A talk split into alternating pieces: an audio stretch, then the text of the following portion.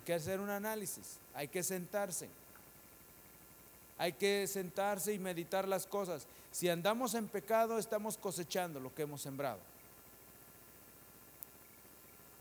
Y si no estamos realmente, si no está pasando ninguna cosa en nuestras vidas, entonces Dios está permitiendo eso con propósito, pero dice que todas las cosas nos ayudan a bien de los que amamos a Dios. Quiere decir que a través de todo eso, de todas maneras, Dios lo está permitiendo con propósito y el Señor quiere que usted y yo sepamos que ninguna cosa debe de sorprendernos o que pensemos que no sabemos por qué está aconteciendo, sino que si hay un análisis y cuando veamos las cosas, entonces podamos decir, ah, ajá. ¿Se acuerdan que una de las cosas que sucedió de lo que estoy comentando en este momento, lo que, que pasó la vida de Job? Sus amigos le decían, nadie que está pasando lo que tú estás pasando puede ser justo. Lo que tú estás pasando debes, debiste haber hecho algo tremendo. Y él dice, no, eso no es lo que el Señor me dice, eso no es lo que dice mi conciencia, eso no es lo que, que, el Señor me muestra. Eso no es, si, si el Señor me mostrara eso, pues yo le pediría perdón, pero no es lo que el Señor me dice. Y ellos que sí, y él que no. Y ellos decían, no, es que tú debes de estar en pecado, debes de confesar ya tu pecado. Dice, pero no, es que no es así, es que yo no he estado en esa situación. Entonces, él sabía que algo más estaba aconteciendo. Y mantenía, guardaba su integridad, ¿saben? Continuaba diciendo, Jehová dio, Jehová quitó. Si el nombre de Jehová, bendito. Capítulo 2, su esposa le dice, todavía mantienes y guardas tu integridad, maldice a Dios y muérete. Él dice, no, no, yo por qué tengo que hacerlo. Pero ¿por qué estás pasando eso? Yo no lo sé. Dios tiene propósito en todo esto. Ninguna cosa debe de sorprendernos. El Señor quiere que ninguna cosa debe de sorprendernos. Debemos de analizar cómo estamos viviendo y de esa manera podamos continuar. Por eso dice dice que eh, como algo extraño que nos acontezca, sino que gozaos por cuanto sois que participantes de los padecimientos de Cristo, para que también en la revelación de su gloria os gocéis con gran, con gran alegría. ¿Saben qué pasó también con la vida de Job? ¿Saben qué pasó? a pesar de que dice la palabra de Dios en el capítulo 1 que era un hombre temeroso de Dios y apartado del mal, ¿se acuerdan? Y dice que de verdad era, un, era, era, era pies de los cojos, ojos de los ciegos. Era una vida que de verdad ante los ojos de los hombres, intachable. Y delante de Dios también, porque dice la palabra del Señor que no había otro hombre como él en la tierra, ¿se acuerdan? Eso no lo dijo el vecino, lo dijo Dios. Pero ¿qué sucedió cuando él padeció todo eso y pasó toda esa situación? Y cuando el Señor le mostró que no era un sufrimiento por su pecado, sino era que porque Dios quería obrar de una manera mayor, más especial, más mejor en su vida. ¿Qué sucedió en el capítulo 42 del libro de Job? Que dijo, de oídas te había oído, pero ahora qué? Ahora mis ojos te ven. Fue mayor la revelación, fue mayor el conocimiento, fue una mayor relación, algo que superó lo de antes. A pesar de que dice que era un hombre que temía a Dios y que era apartado del mal y que no había otro como, como él en la tierra. Superó. Dice que el postrer estado de Job fue mayor, fue mejor que el primero, sí o no. El postrer estado de Job fue mayor, mejor que el primero. Entonces cuando el Señor permite que nos vengan ciertas cosas o que estemos pasando alguna cosa, recuerde, un análisis. Primero, si estamos mal, tiene que ser una consecuencia de lo que realmente estamos viviendo. Pero si no, es que estamos participando algo de los sufrimientos de Cristo. Porque ¿saben qué? Él sufrió. Fue rechazado por todos, ¿sí o no? Y hasta la fecha hasta la fecha continúa siendo que rechazado y menospreciado. Analicemos nuestro corazón. ¿De veras hay un lugar en nuestro corazón para Él? ¿O realmente es porque no hay otra cosa que hacer?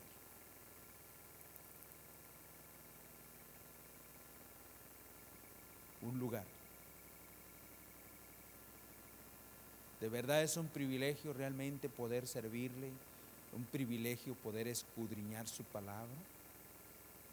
Qué bendición, qué privilegio me da, Señor. Qué cosa, qué bendición tan más grande.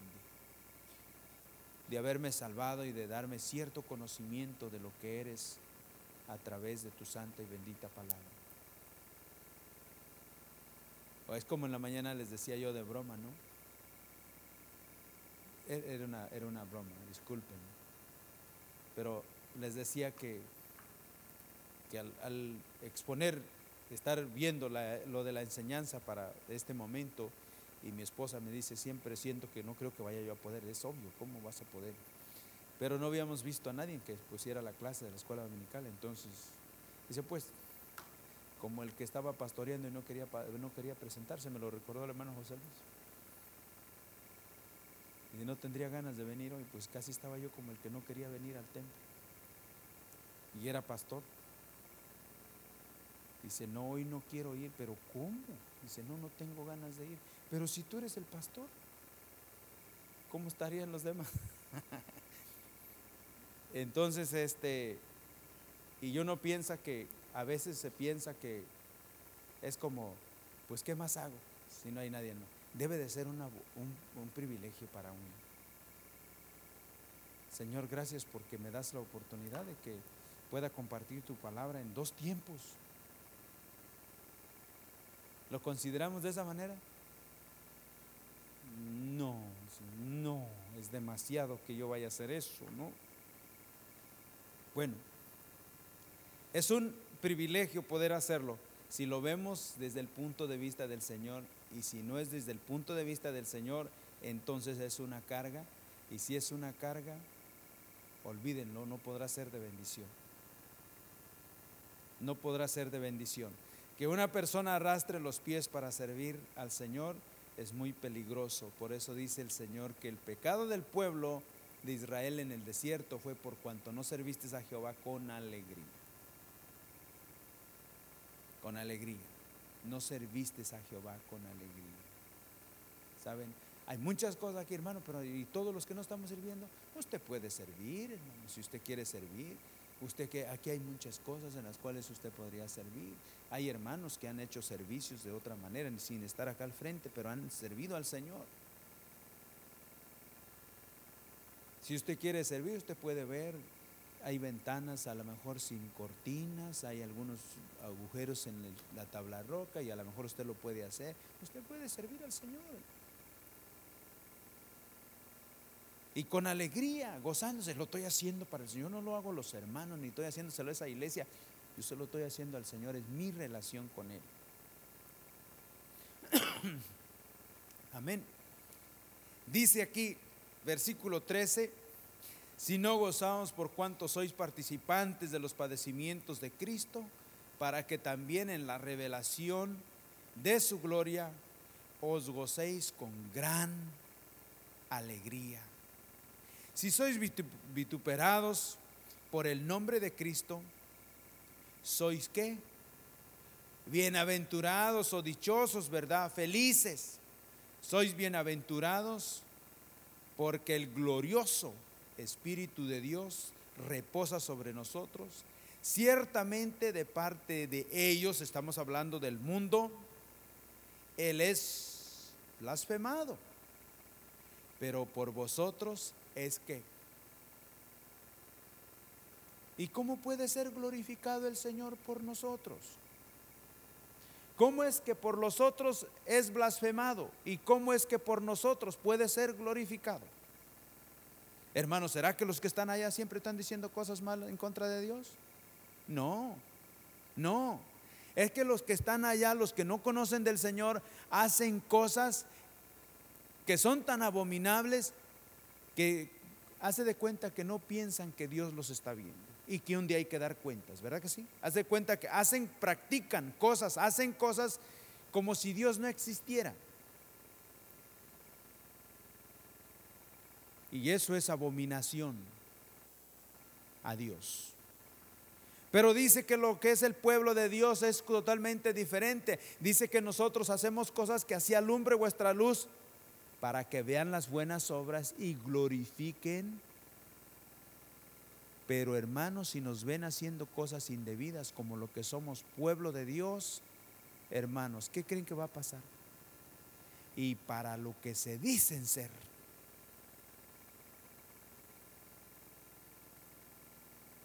Y para lo que se dicen ser.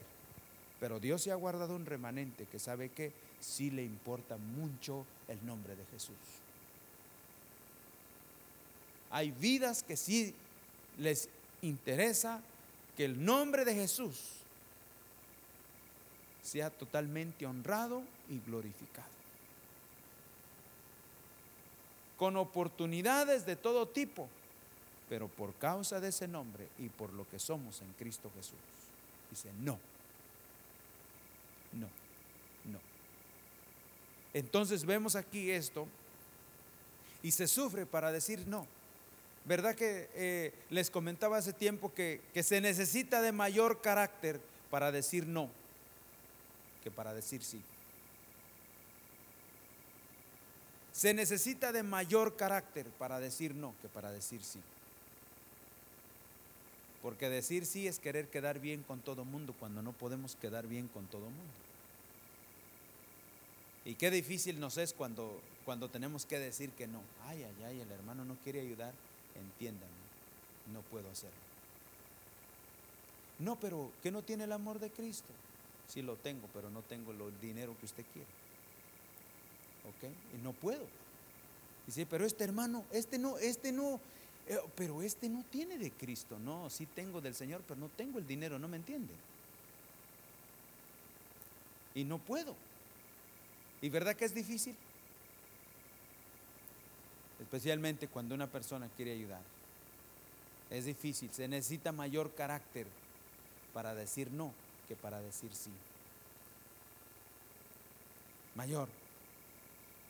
Y vemos aquí entonces que dice que ciertamente para ellos, dice que el nombre del Señor es blasfemado, pero a vosotros Él es glorificado. Así que ninguno de vosotros padezca como homicida, versículo 15. Así que ninguno de, vosotros padezca como homicida, o ladrón, o malhechor, o por entremeterse. ¿En dónde? En lo ajeno, ya sabemos que el que anda, el que se mete en lo, en lo que no es de él, se mete en problemas. Pero si alguno padece como cristiano, no se avergüence, sino glorifique a Dios por ello. Ah, si alguno padece, ¿como qué? Como lo que es, ¿qué es? Cristiano. Oye, hermano, entonces los cristianos padecen. Los, los cristianos sufren. Ese es el mensaje que es contrario a lo que se predica en este tiempo. Ese es el mensaje contrario de lo que se predica en este tiempo. En este tiempo que dice que los, los cristianos no deben qué? Sufrir. A ellos no, tú no has sido llamado a sufrir, porque Cristo ya sufrió. No, dice que Él sufrió, pero que nosotros estamos yendo en pos de Él. Sí. Ese, ese, ese evangelio de la prosperidad Tú eres hijo del rey, tú no tienes por qué sufrir, tú tienes que tener mucho dinero y a ver cómo le vas a hacer, pero tú tienes que tener dinero porque como hijo del rey tú no debes de sufrir. ¿Por qué? Porque tú eres el hijo del rey. Y el Señor nos dice otra cosa, a través de su palabra. Él nos dice que nosotros vamos a sufrir. Si somos, si somos cristianos, ¿qué dice? ¿Que vamos a padecer o no?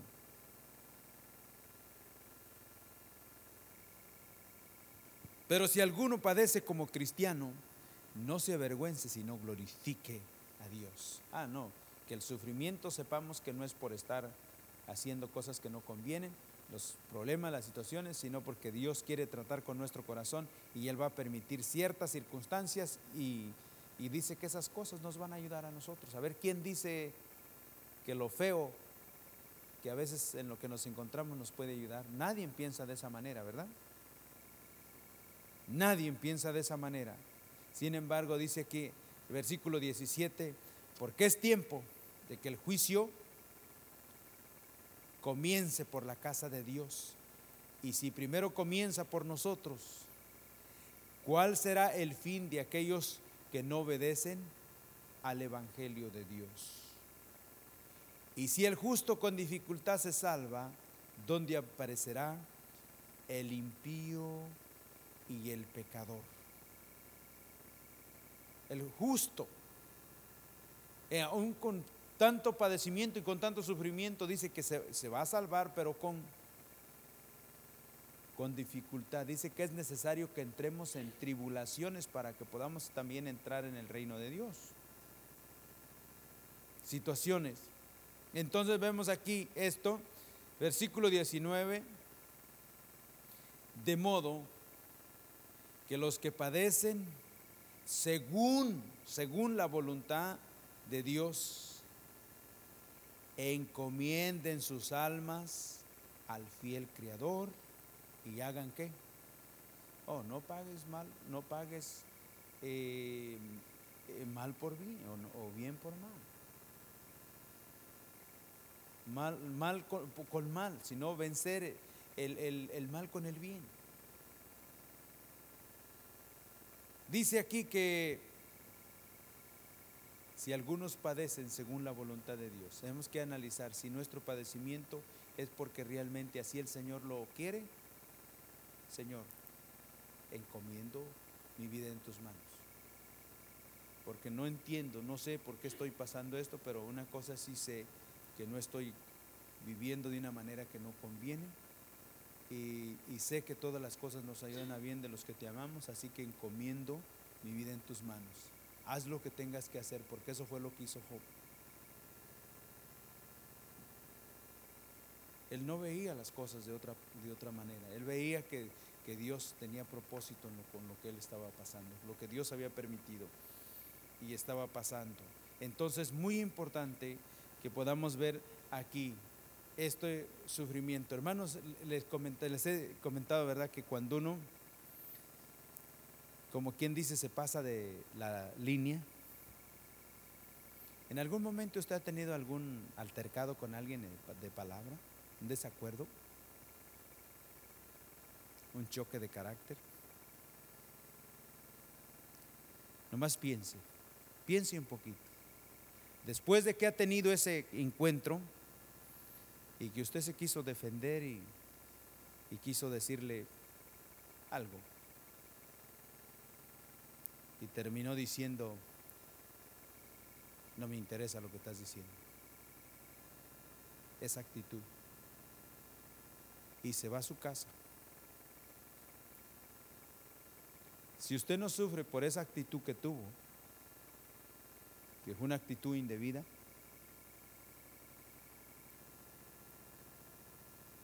algo anda mal. Pero el verdadero pueblo de Dios, cuando le falta a otro de los hermanos o a alguien, se siente muy mal. Lo primero es que tal vez en ese momento no, no, diga lo que, no reaccione, pero después que se va de ahí a donde se vaya, ese Señor, ¿cómo fue que metí el delicado pie? ¿Cómo fue que en ese momento se me cegó la mente y, no pude ver que, que era una, una prueba, una cosa que estaba yo realmente siendo probado? ¿Y cómo no lo miré? ¿Por qué es que tuve que levantar la voz y por qué es que tuve que contestar, responder? Me siento muy mal, Señor, ayúdame, perdóname. Y si hay que pedirle perdón a la persona, hay que pedirle perdón. Porque de verdad cuando, una, cuando alguien se siente mal por algo que hizo, eso no se alivia hasta que no pide perdón. El perdón libera y el perdón sana. Y es muy importante, entonces, cuando hablamos esta iglesia, era una iglesia sufrida, una iglesia que sufre, no solamente que por, por situaciones del tiempo, del clima, ay, aquí nosotros cómo sufrimos por tanta agua. y otros, otros en otros lugares por tanto frío. No, no, ese no es sufrimiento. No, el sufrimiento es por realmente hacer la voluntad de Dios. Y nuestra lucha la tenemos no con los demás, sino con uno mismo. Porque sabemos cuál es la voluntad de Dios y qué es lo que realmente el Señor quiere que se haga en nuestras vidas. Quiero que vayamos aquí una de las algo más aquí al libro del Apocalipsis una vez más, capítulo 2.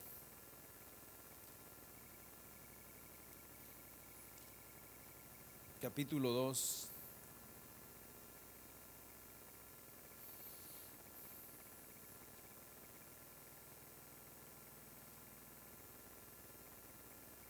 El Señor le decía a esta iglesia que esta iglesia era rica, ¿verdad? Dice, eres pobre, pero eres rica. El sufrimiento tiene un precio y para realmente pasar la prueba, uno necesita tener con qué confrontar esa situación. Lo más tremendo, lo más difícil, lo más peligroso es cuando nos vienen las cosas y no contamos con nada. No contamos con nada. Esa iglesia sufría, pero ¿saben qué? Esa iglesia tenía con qué confrontar lo que padecía. Tenía al Señor. Amén. Y yo no sé, pero ¿sabe qué? Una de las cosas de las personas que confían en el Señor, y no, en, no desde un punto de vista de tentar al Señor ni nada, pero el cristiano que realmente tiene una relación con el Señor, saben que su meta es experimentar lo que es el Señor. Experimentar lo que Dios ha dicho en su palabra. He aquí yo estoy contigo todos los días. Por un camino vendrán tus enemigos y por siete. ¿Quién ha visto, quién ha visto sus enemigos huir por siete? Y por siete saldrán. Por un camino vienen, es es tan poco, es tan pequeño que vienen por un camino, por uno, y necesitan de siete para que salgan huyendo, porque yo los voy a confrontar, voy a salir en tu ayuda. Y necesitan de siete caminos para que puedan huir. ¿Quién quiere experimentar eso? Nadie. Porque ¿sabe qué? Porque es una, una confrontación, es difícil. Pero ¿saben qué? El Señor a su iglesia le hace un llamado a experimentar lo que Él ha prometido. Él no quiere que nosotros seamos espectadores, Él quiere que nosotros seamos actores, o sea que estemos involucrados. Que estemos aspirando realmente a conocerle cada vez más. Entonces el Señor le hace un llamado a esta iglesia de Esmirna un llamado aquí en el versículo en el versículo 10 una vez más. ¿Lo tienen ahí? Una vez más, veamos aquí el llamado que le hace el Señor a esta iglesia. Porque en, en, dos o tres versículos que nos hablan de esta iglesia podemos aprender mucho, pero muchísimo, si, nosotros, si abrimos nuestro corazón. Un llamado, y el llamado que le hace a esta iglesia el Señor es no temas en nada lo que, lo que vas a padecer. No temas en nada, en nada lo que vas a padecer. Le hace un llamado y le dice, ¿qué le dice? Le dice, no, no temas. No temas. Y es el llamado que nos hace el Señor a nosotros de decir, tú tienes desconfianza, eh,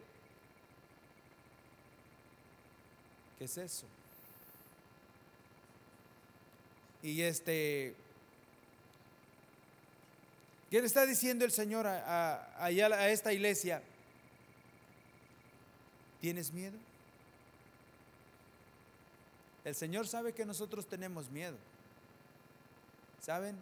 Nos habla de, nos viene una situación difícil y tenemos miedo, ¿sí o no? A nadie nos gustaría, a nadie nos gustaría que dijeran, tú tienes cáncer. A nadie nos gustaría eso, ¿o sí? ¿Sería una buena noticia o sería una mala noticia? ¿Sería un momento al cual nos pondríamos a pensar o no?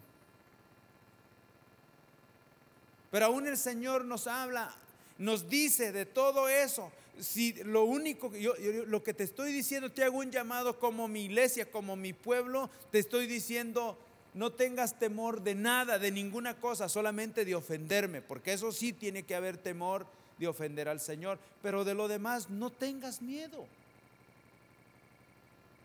No tengas miedo.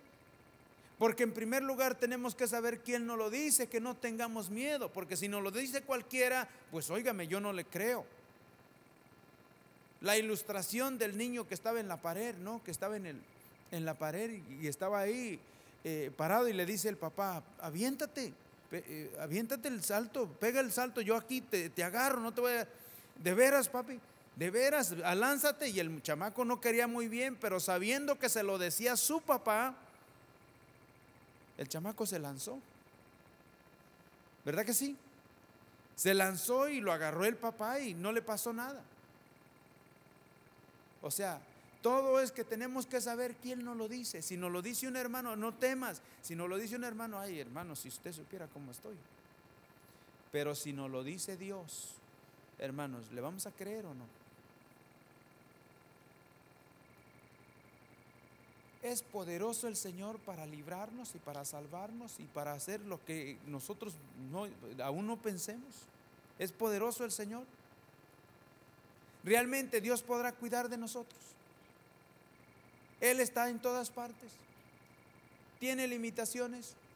Ninguna. Yo sé que no puedo decirle a Dios cómo es que tenga Él que obrar, pero lo único que quiero experimentar es que si Él ha prometido que Él va a cuidar de mí, yo no sé qué vaya a usar Él, pero Él me va a cuidar. Y yo quiero experimentar eso. Y el Señor le hace un llamado a esta iglesia, le dice, esta iglesia era rica. Era, era, era, una iglesia pobre, pero el Señor le dijo, pero tú eres rica porque me tienes a mí. Y lo que el Señor le está diciendo, no temas en nada de lo que vas a pasar, no tengas miedo de nada. ¿Cuántos de nosotros sabemos que vienen días difíciles? que se avecinan días muy difíciles. ¿Y qué nos dice el Señor? ¿Que tengamos miedo a esos días? Le voy a decir una cosa y medite las cosas. Se lo dije a alguien, a ciertos líderes que creen en el Señor. Les dije, ¿saben qué? Yo estoy viendo cosas maravillosas que Dios está haciendo. Si nosotros no queremos verlo, allá de nosotros, hay de nosotros. Ahora estamos padeciendo aquí en esta nación, estamos padeciendo algo bien tremendo, algo bien difícil. Bien difícil. Que si una persona no tiene documentos, le es difícil que lo atiendan, le es difícil que reciba ayuda, es difícil que lo reciban. Pero le dije a estos líderes, ¿sabe qué? Yo sé lo que se dice todo aquí en este país y todo, pero yo no lo he visto todavía en el pueblo de Dios. Le voy a decir, les dije, les voy a decir lo que yo he visto que a sus verdaderos hijos Dios les está proveyendo de lo que se necesita. Y ellos están recibiendo lo que ellos necesitan. Esté la situación como esté, porque el Dios de nosotros no es Obama y con todo el respeto, El Dios de nosotros no es nadie. El Dios de nosotros se llama Jesucristo. Y Él ha, prometido proveernos lo que nosotros necesitamos si somos su pueblo. Usted, va a tener temor que realmente llegue el candidato que ahora más se le ponen los ojos uno a uno así cuando uno lo ve. ¿Sabe qué? El otro día le, digo a mi esposa, eh, Señor, me, el Señor me perdone, le digo, pero yo tengo mis ojos puestos todos los días en lo que está pasando con Donald Trump. Siempre en las... les dije que ya veo las noticias en mi teléfono, ¿no?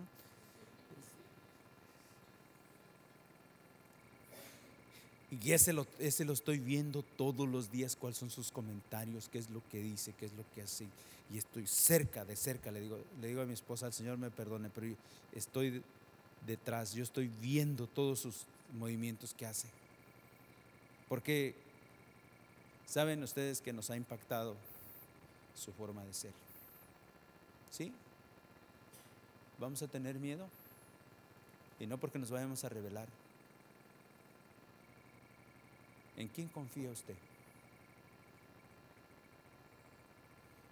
Él dispuesto a cerrar toda puerta y el Señor dispuesto a abrirla. Y lo que, lo que pasa que aquí lo que dice el Señor, que cuando Él abre una puerta nadie la puede cerrar. Ah, pero si Él la cierra, así puede venir el mejor, conocido entre comillas. Tiempos difíciles y sabe que el Señor está haciéndole un llamado a su iglesia que empiece a conocerle, empiece a conocer a su Salvador y a su Señor en experiencia, no de oídas. Que le conozcamos, que no nos platiquen de Él, que Dios es bueno y para siempre es su misericordia, sino que lo estemos experimentando. Le hizo un llamado a esta iglesia. Amén. ¿Sí?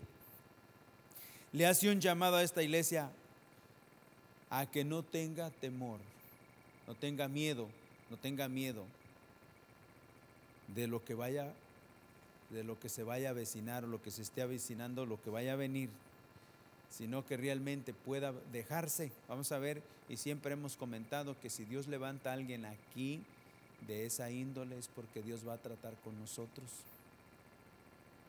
¿Saben? Vamos a verlo si es que estamos preparados para ello. Porque vamos a tener que estar, el Señor va a obrar en nosotros y lo vamos a ver desde otro punto de vista. Porque aún con todo eso, si Dios levanta algo así, o pone, porque saben que Él es el que quita y pone los reyes, ¿verdad? ¿A poco le vamos a decir a Dios que ese no? ¿Ah?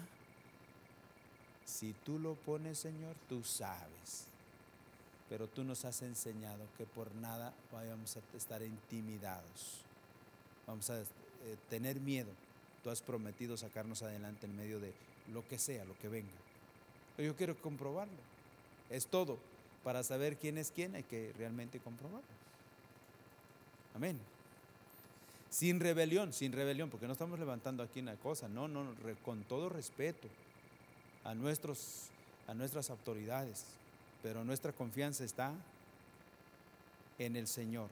Aquí, versículo 10, le hace un llamado a que no tenga miedo de nada. Dice algo aquí. He aquí. ¿Qué quiere decir eso? ¿Qué quiere decir eso? He aquí. Esa palabra, amados, ¿qué quiere decir? Solamente esa frasecita, he aquí. ¿Qué es lo que? Es como si dijera, ¿está viendo esto? Ve aquí, ve esto. ¿Qué es? ¿Qué es esto? Una flor o un ramo o un ramillete de flores, como sea. He aquí, lo está viendo. Entonces el Señor le dice a la iglesia, le dice a esa iglesia, o nos dice a nosotros también, he aquí el diablo. ¿Quién es que rige este mundo? Y aquello que el, el, diablo ahora, porque la iglesia va a estar siendo perseguida. A ver, a ver. ¿Y saben qué él va a hacer? Él va a hacer lo que va a tener que hacer. Y Dios se lo va a permitir porque Dios le va a usar como un instrumento. Pero Dios quiere que usted y yo veamos que no es Dios.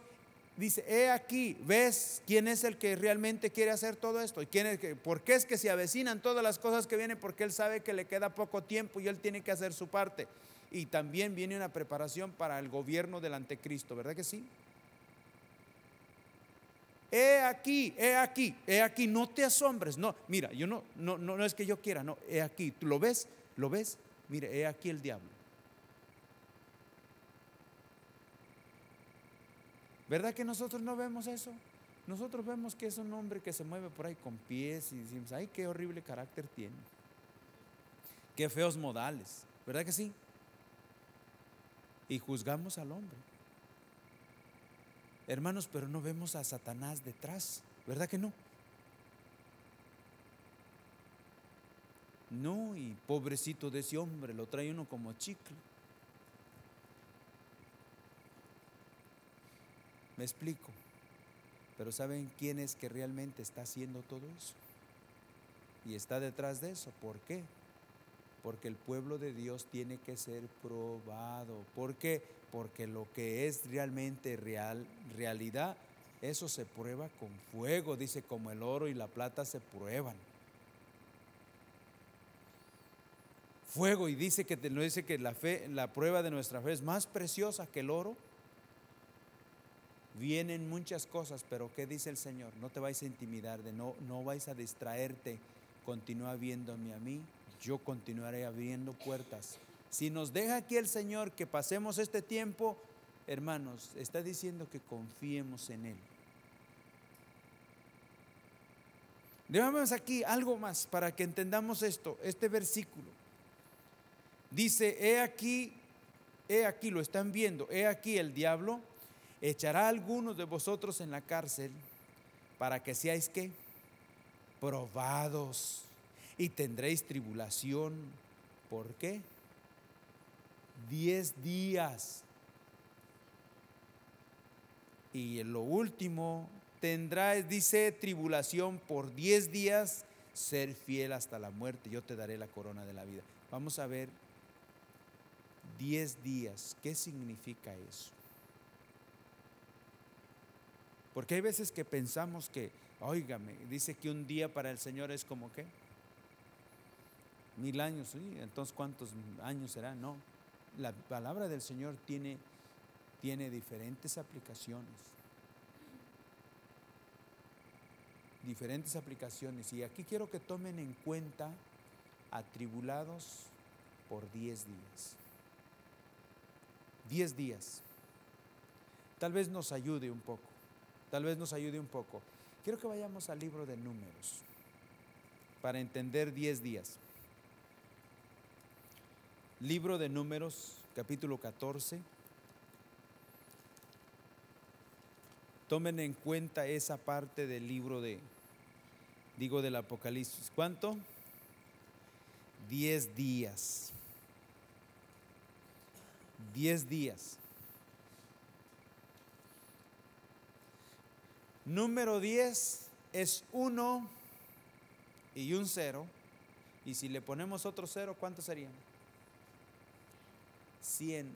Pero el número 10 y el número 100 son números que son perfectos, es al máximo, no se le puede quitar ni se le puede agregar. Número 10 es importante. Números capítulo 14 versículos 22.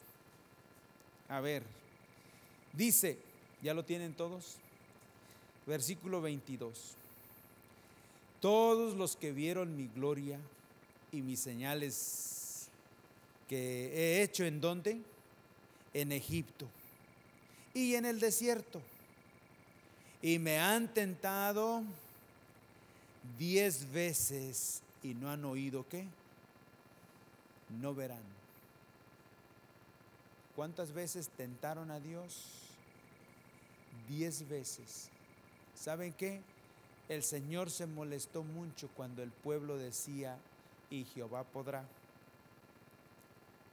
Quisiéramos ver, ¿saben? Cuando dice que el pueblo murmuraba, cuando el pueblo murmuraba, es porque decían, Jehová habla bonito, pero no cumple. Es como si dijéramos hoy, hermano, es bonito que Dios nos invita, es bonito leer la Biblia, que Dios nos dice que no temamos a nada, pero sabe que Dios no mete su mano. Es esa abominación a Dios. Eso, eso ofende el corazón de Dios. El Señor no quiere que tengamos un corazón de esa índole. El Señor quiere que confiamos, porque si Él nos ha dicho, no temas de nada de lo que va a venir, de lo que vas a pasar, yo voy a estar ahí. Él es fiel a su palabra. Él quiere que le creamos. Él quiere que le creamos. Y aquí el pueblo dice que este pueblo le tentó diez veces. Diez veces. O sea, Dios hizo, eh, le pidieron carne, les dio carne. Les, le, pidieron, le, pidieron, le pidieron al Señor pan, les dio pan. Querían agua y les dio agua. Y les proveyó de tantas cosas cuando estaban en el mar rojo que decían, ¿acaso nos salvará aquí estando el mar y los egipcios vienen detrás de nosotros? Dios abrió camino. Lo tentaron diez veces y dice que el número diez es al máximo, al máximo, al máximo. No puede haber, no puede ir más allá. Diez. Diez. Hermanos, y también cuando hablamos de una prueba, cuando hablamos de una situación, si nosotros renunciamos, si nosotros retrocedemos antes que se llegue el número 10, o sea, al máximo, Dios no se va a manifestar para intervenir, para ver su mano manifestada hacia nosotros y llevarnos hacia adelante. Si es al 8, si es al 9, hermano, reprobamos. No pasamos el examen y como quien dice, no vamos a experimentar la mano de Dios. Tenemos que esperar, tenemos que esperar hasta el máximo. En otra palabra, hermano, pero se ven las cosas muy feas, hermano. Sí, pero no importa. Continúe confiando en el Señor. Se ven las cosas más feas, continúe confiando. Cuando se vea, ahora sí es lo, es, lo, lo máximo, ya no puedo más. Ahí llega el Señor para llevarnos y sacarnos adelante. Porque es hasta que se cumpla el propósito de Dios. ¿Me estoy explicando? Porque cuando nosotros tenemos, estamos pasando por una situación difícil, crítica, lo que nosotros es queremos solución al problema, ¿sí o no? y no queremos sufrir, no queremos ir, no queremos pasar esa situación. Bueno, dejemos que se cumpla el tiempo del Señor. Dice el Señor que todas las cosas nos se a bien. Dice que no temamos. Vamos a esperar cuándo es que el Señor va a meter su mano. Y cuando usted y yo ya no podamos, entonces ahí está el Señor, ¿verdad? Para manifestar su poder y llevarnos que adelante. El pueblo porque tentó al Señor diez veces, ¿saben qué? Los que tentaron al Señor diez veces no entraron en la tierra prometida. Todos ellos perecieron en el desierto. ¿Por qué? Por incrédulos. Hermanos, ¿cuántas cosas el Señor está haciendo en su vida que usted ya está experimentando? Que a pesar de las cosas, Dios no le ha dejado. Y con todo eso no va a seguir confiando en Él.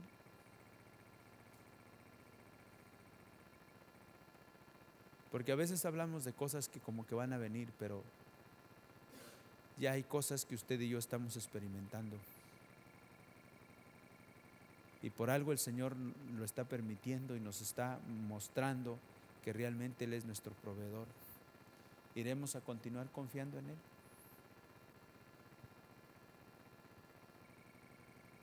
Amén. ¿Sí? ¿Ustedes creen que hay imposibles para el Señor? Si Él nos salvó, dice que no nos dará con esa salvación todas las cosas que necesitamos. Nos hace un llamado a que no tengamos miedo. ¿Cuál es nuestro temor? ¿Cuál es nuestro miedo? ¿De qué estamos teniendo miedo? ¿Por qué estamos intimidados? ¿Por qué pensamos las cosas negativas? ¿Por qué no levantamos nuestra alma al Señor y le decimos, Señor, aquí estoy, estoy en tierra extraña, extranjera? Pero dice tu palabra que yo soy peregrino, yo ni necesito estar aquí, sentirme bien. Yo soy peregrino, pero quiero servirte. Quiero confiar en ti. Porque a veces, ¿saben? No sé. Pensamos que porque tenemos las cosas debemos de estar cómodos. Eso no es. Siempre nos debe de preocupar nuestra vida espiritual con el Señor. Amén. ¿Qué dijimos que significan 10 días? Lo máximo. Al máximo.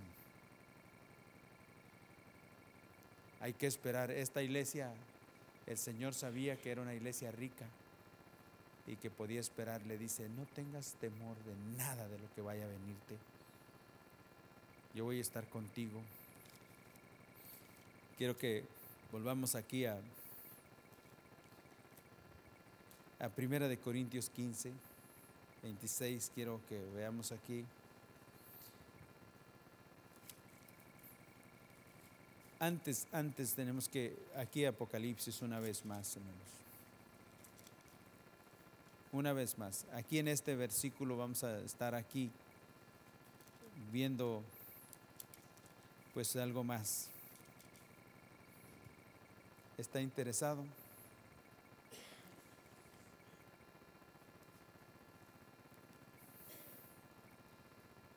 Dice esta tendréis tribulación por diez días. Ser fiel. ¿Hasta dónde? Hasta los diez días, ¿verdad? Ser fiel hasta dónde? Hasta lo máximo. Hasta la muerte. Hasta la muerte. ¿Saben ustedes que dice que con Cristo somos más que vencedores? Nosotros no podemos vencer a la muerte, pero sí podemos desafiar. Se necesita, sí. Dice que aquellos que desafiaron hasta sus propias vidas. ¿Y qué es eso cuando hay un desafío? Que lo que yo soy humanamente no es tan importante como lo que realmente es Cristo para mí. Yo no necesito verme en ningún lado, lo que necesito que se vea es Cristo en, mí.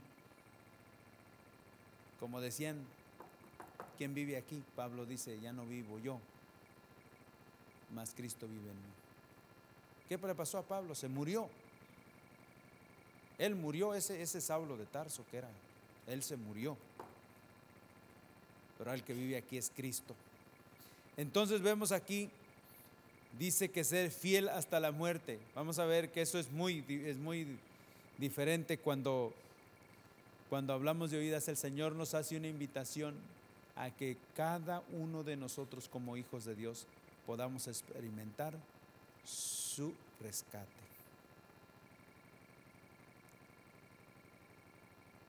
Que esperemos hasta el máximo, hasta, lo, hasta donde quiera, pero que estemos ahí confiando, hermano, pero se mira feo, sí se mira feo, pero dice el Señor que Él va a llegar en nuestra ayuda.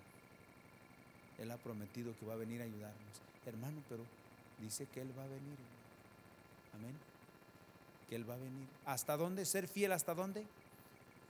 Hasta la muerte.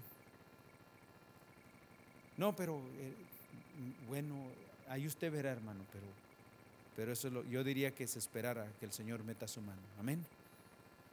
Yo estoy esperando que el Señor obre en mi vida. Quiero que veamos esto aquí, eh, versículo, un llamado a, a este a permanecer, ¿verdad? A experimentar, versículo 11, el que tiene oído, oiga lo que el Espíritu dice a las iglesias, el que venciere no sufrirá daño de la segunda qué? De la segunda muerte. El que venciere no sufrirá daño en la segunda muerte. Eso sí que quién sabe qué quedará decir eso. El que venciere no sufrirá daño en la segunda muerte. Dice que si Cristo murió, también nosotros morimos. Pero si Él resucitó, dice que también que resucitaremos con Él si es que realmente padecimos juntamente con Él. Si es que padecimos juntamente con Él. aquí cuando dice el que tiene oído, seguramente que, que todos podemos escuchando, pero óigame, retener lo que el Señor está diciendo, quién sabe cuántos vayamos a retenerlo, pero dice que si alguien puede oír esto, que lo atesore. Porque sabe que es Dios quien lo dice, porque dice que el Espíritu dice a la iglesia, ¿verdad que sí? ¿Es el hombre? No. ¿Promesa de quién? Yo no estoy garantizando nada. Yo no estoy diciendo, no, hermano, no, no. Yo estoy diciendo lo que Dios dice. Y estoy con ustedes en que necesitamos confiar en el Señor. Confiar en el Señor. Y aquí vemos esto, algo más, que dice que no sufrirá daño de la segunda muerte. La palabra no sufrir daño quiere decir que la muerte no tendrá ningún efecto en nuestras vidas, ninguna cosa. Que es que necesario que nosotros entendamos y comprobemos que cuando pensemos que todo se terminó, es cuando el Señor llegó para rescatarnos. Que podamos presenciar lo que Dios va a hacer, lo que el Señor va a hacer. Que, nos acusa esto, que nos, que, nos, que nos rodea esto, que nos desafía esto, que dice el Señor, espera, espera. Y te voy a mostrar, te voy a enseñar que eso que tú pensabas que podía ser grave para ti, yo voy a estar ahí para que no pases lo que se había anticipado y puedas ver mi mano. Quiero que veamos, por ejemplo, aquí cuando un pasaje aquí en el Evangelio de Marcos, solamente, y ya estamos, ya estamos terminando casi, Marcos capítulo 9 creo que es.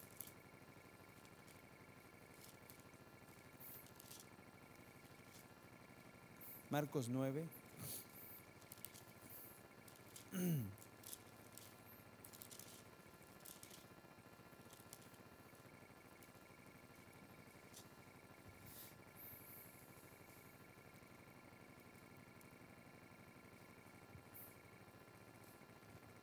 Versículo 1, lo tienen, Marcos 9, Evangelio de Marcos, capítulo 9, versículo 1 dice, también les dijo, de cierto os digo que hay algunos de los que están aquí que no gustarán la muerte hasta que hayan visto el reino de Dios venido con qué? Con poder. ¿Qué es eso de no gustarán? Hay algunos de los que están aquí hay algunos de los que están aquí que no gustarán hasta que hayan visto. No gustarán. ¿Saben que la palabra gustar es algo de probar, de saborear, de participar, de experimentar? No gustarán. La palabra no gustar. Dice ellos, no, ellos no, ellos no sentirán los efectos de lo que es la muerte la muerte segunda. Ellos no, ellos no. ¿Por qué? Porque habrán visto el glorioso poder de Dios. Ellos no, aquí hay algunos, algunos. Vamos a ver quién fueron esos. Seis días después Jesús tomó a Pedro y a Jacobo y a Juan y los llevó aparte solos a un monte alto se transfiguró delante de ellos y sus vestidos se volvieron resplandecientes, muy blancos como la nieve, tanto que ningún lavador en la tierra los podía hacer tan blancos. Y les apareció Elías con Moisés que hablaban con Jesús. Entonces Pedro dijo a Jesús, Maestro, bueno es para nosotros que estemos aquí hagamos tres enramadas, una para ti, otra para Moisés y otra para quién? Para Elías, porque no sabía lo que hablaba. Pues estaba qué? Estaba en pues qué? Espantado. No sabía lo que hablaba. ¿Cómo, cómo se imaginan ustedes? Hablar sin saber lo que uno dice. Y creo que a veces hablamos lo que no sabemos. Hablamos cosas que realmente no entendemos. Pero ¿qué sucedió? Entonces vino una voz, vino una nube que les hizo sombra y desde la nube una voz que decía, este es mi hijo amado, a él que oí. Y luego el versículo 8, y luego cuando lo miraron, no vieron más a nadie consigo, sino a Jesús solo. Y descendiendo ellos del monte, les mandó que a nadie dijesen lo que habían visto sino cuando el Hijo del Hombre que hubiese que resucitado de los muertos, hasta que el Hijo del Hombre hubiese resucitado de qué?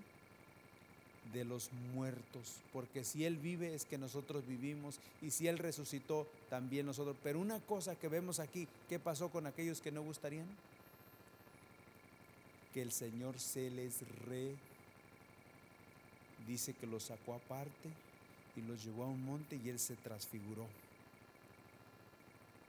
Y les mostró a esos tres lo que Él realmente era. Un Dios todopoderoso. Un Dios que superaba todo lo que pudiese rodear, que no había nada que se comparara con Él. Y saben que nosotros también Él quiere que nosotros le conozcamos. Hay algunos aquí que no gustarán. ¿Hasta qué? ¿Cuándo qué? Cuando el Hijo, cuando el reino del Señor se haya revelado sus vidas. Cuando hayan visto el poder de Dios, no gustarán. Porque saben que cuando el Señor se manifieste para, para ayudarnos, ¿a quién hay que temer? Dice Romanos 8 que si Dios con nosotros, ¿quién? ¿Quién contra nosotros? Ay, pero dice que si Dios es nuestro amigo, ¿quién puede estar en contra de nosotros? Pero si Dios es nuestro enemigo, pobres de quién? De nosotros. De nosotros. ¿Quién son aquellos que no van a que no van a gustar de qué? Pablo decía, ¿dónde está, oh muerte, tu aguijón y dónde sepulcro tu victoria? ¿Dónde está todo eso? Él llegó a experimentar, dijo, he corrido y he ganado. He experimentado y dijo, ya no vivo yo más Cristo. Pero Él dijo, llevo las marcas de Él en mi cuerpo, lo llevo. He sufrido, Él padeció, sí. El viernes veíamos que cuando Él se le quiso, se le quiso salir, se le salió, ¿verdad? Y le dijo al sumo sacerdote, pared blanqueada. Se defendió, de veras en un momentito se defendió y dice que después dijo, ah, cometí, metí el grado, el pie, el delicado pie. Se sintió mal. Se sintió mal. Una iglesia que sufre. Una iglesia que sabe por qué es que hay que callar. Por qué, porque es que realmente no hay que actuar como los demás por lo que somos. ¿Usted desea que el Señor sea glorificado o que sea blasfemado? Dice que algunos para blasfema, otros para glorificación. Amén. ¿Qué queremos nosotros? El llamado que el Señor nos hace a no temer, pero sí tiene sus implicaciones y hay mucha responsabilidad. Y el día de ayer me hicieron recordar una palabra que alguien dijo, es cierto, que el que más se le da, más se le da. Más se le da. Si usted está experimentando algo de parte del Señor, tenga cuidado. Dele gracias al Señor. Exalte el nombre poderoso de Jesús. Dígale gracias Señor por lo que tú estás haciendo. Te alabo y te bendigo por ser tu hijo y por ser alguien que tomaste para formar parte de tu pueblo, de tu familia. Te doy gracias, Señor, por haberlo hecho. Y estoy en las y sé que estoy en las mejores manos. ¿Saben ustedes que estamos en las mejores manos? ¿Sí? Sí. Que el Señor se apiade de nosotros. Amén. Hemos sido llamados a que no seamos intimidados. Recuerden una cosa, nada nos podrá separar del amor de Cristo.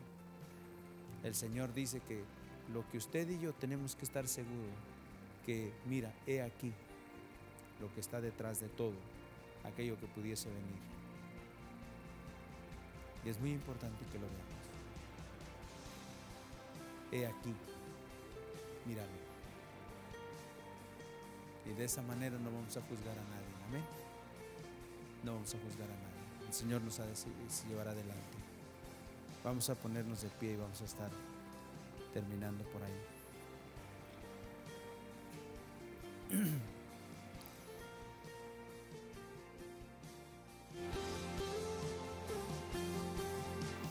Gracias por escuchar nuestra grabación de Pacto de Gracias, Campus, Arkansas. Para más información, visítanos en nuestras páginas web pactodegracia.org.mx y facebook.com barra Pacto de Gracia Warren.